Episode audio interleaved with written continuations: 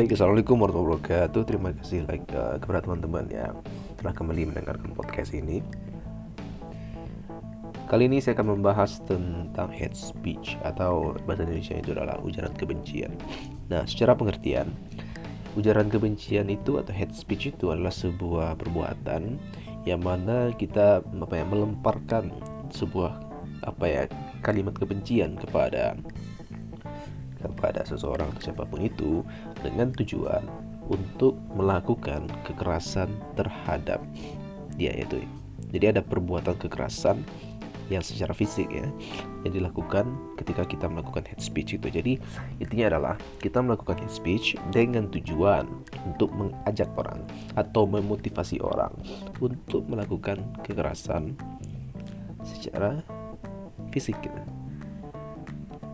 Jadi misalkan begini, misalkan saya mengatakan bahwa pemerintahan ini harus diruntuhkan misalkan.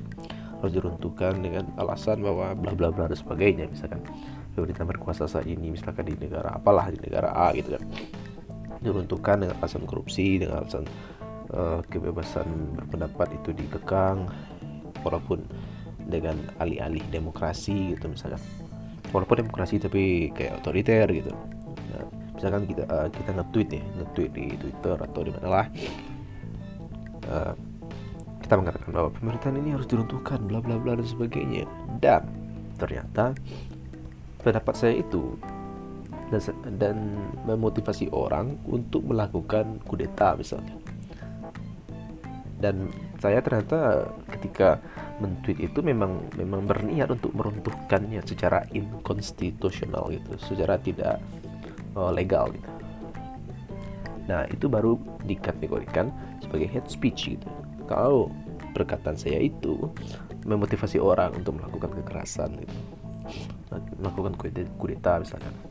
Tapi kalau misalkan saya berkata seperti itu dan ternyata tidak ada yang bergerak gitu ya berarti perkataan saya itu bukan hate speech sebenarnya itu cuma kayak penghinaan aja gitu itu hanya kayak menggunakan kebebasan berpendapat.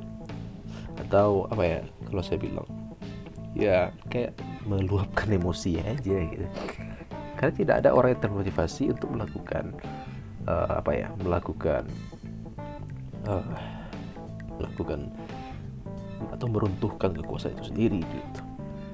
Jadi hate speech itu baru bisa dikatakan hate speech kalau memotivasi orang untuk bergerak atau ya atau kalau saya, sendiri memang berniat dan me, apa ya, mewujudkan head speech saya itu de, uh, dengan perbuatan misalnya.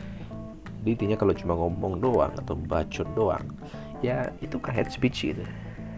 Itu cuma kayak ya omongan apa ya bukan kritik juga ya. Apa ya kayak luapan emosi aja gitu. Nah karena begini, karena uh, kenapa saya berbicara seperti ini? Karena orang sekali-kali antara menyamakan antara ujaran kebencian dengan apa ya dengan ya cuma ngomong kasar doang ya bukan kasar sih apa ya lebih ngomong negatif doang jadi uh, itulah seperti pemerintahan saat ini gitu kan yang menyamakan antara uh, ujaran kebencian dengan omongan negatif gitu atau omongan yang buat sakit hati lah gitu kan. Ya ya begitulah kita. Jadi itulah uh, kesalahpahaman beberapa orang tentang ujaran kebencian. Baik terima kasih bagi sudah mendengarkan. Semoga bisa dimengerti. Dan saya harapkan teman eh, teman-teman kalau punya kritik uh, saran atau rekomendasi topik berikutnya teman-teman bisa hubungi uh, Twitter atau di atau YouTube saya. Yang sudah saya cantumkan di deskripsi channel. Dan apa lagi ya? Uh, apa lagi ya? Nah ya itu sajalah. Semoga teman-teman uh, dengan materi pada saat ini teman-teman bisa mengerti.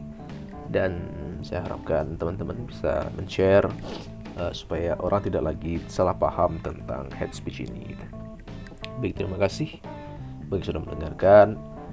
Semoga sehat selalu semoga bahagia selalu walaupun belum tentu bahagia belum tentu akan bahagia selalu ya karena hidup itu pasti ada penderitaannya pasti ada bahagianya juga kita. Apalagi ya tapi kalau saya pribadi ya mau mau bagaimanapun hidup gitu mau menderita mau bahagia. Yang penting itulah cara atau sikap kita mengapa ya menghadapi uh, dua keadaan itu.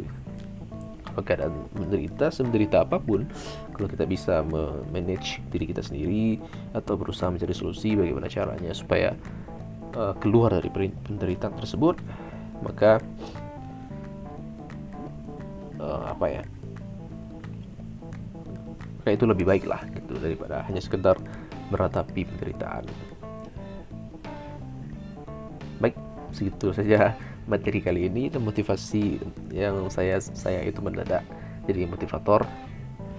Dan terima kasih bagi sudah mendengarkan uh, nantikan episode-episode podcast saya berikutnya. Assalamualaikum warahmatullahi wabarakatuh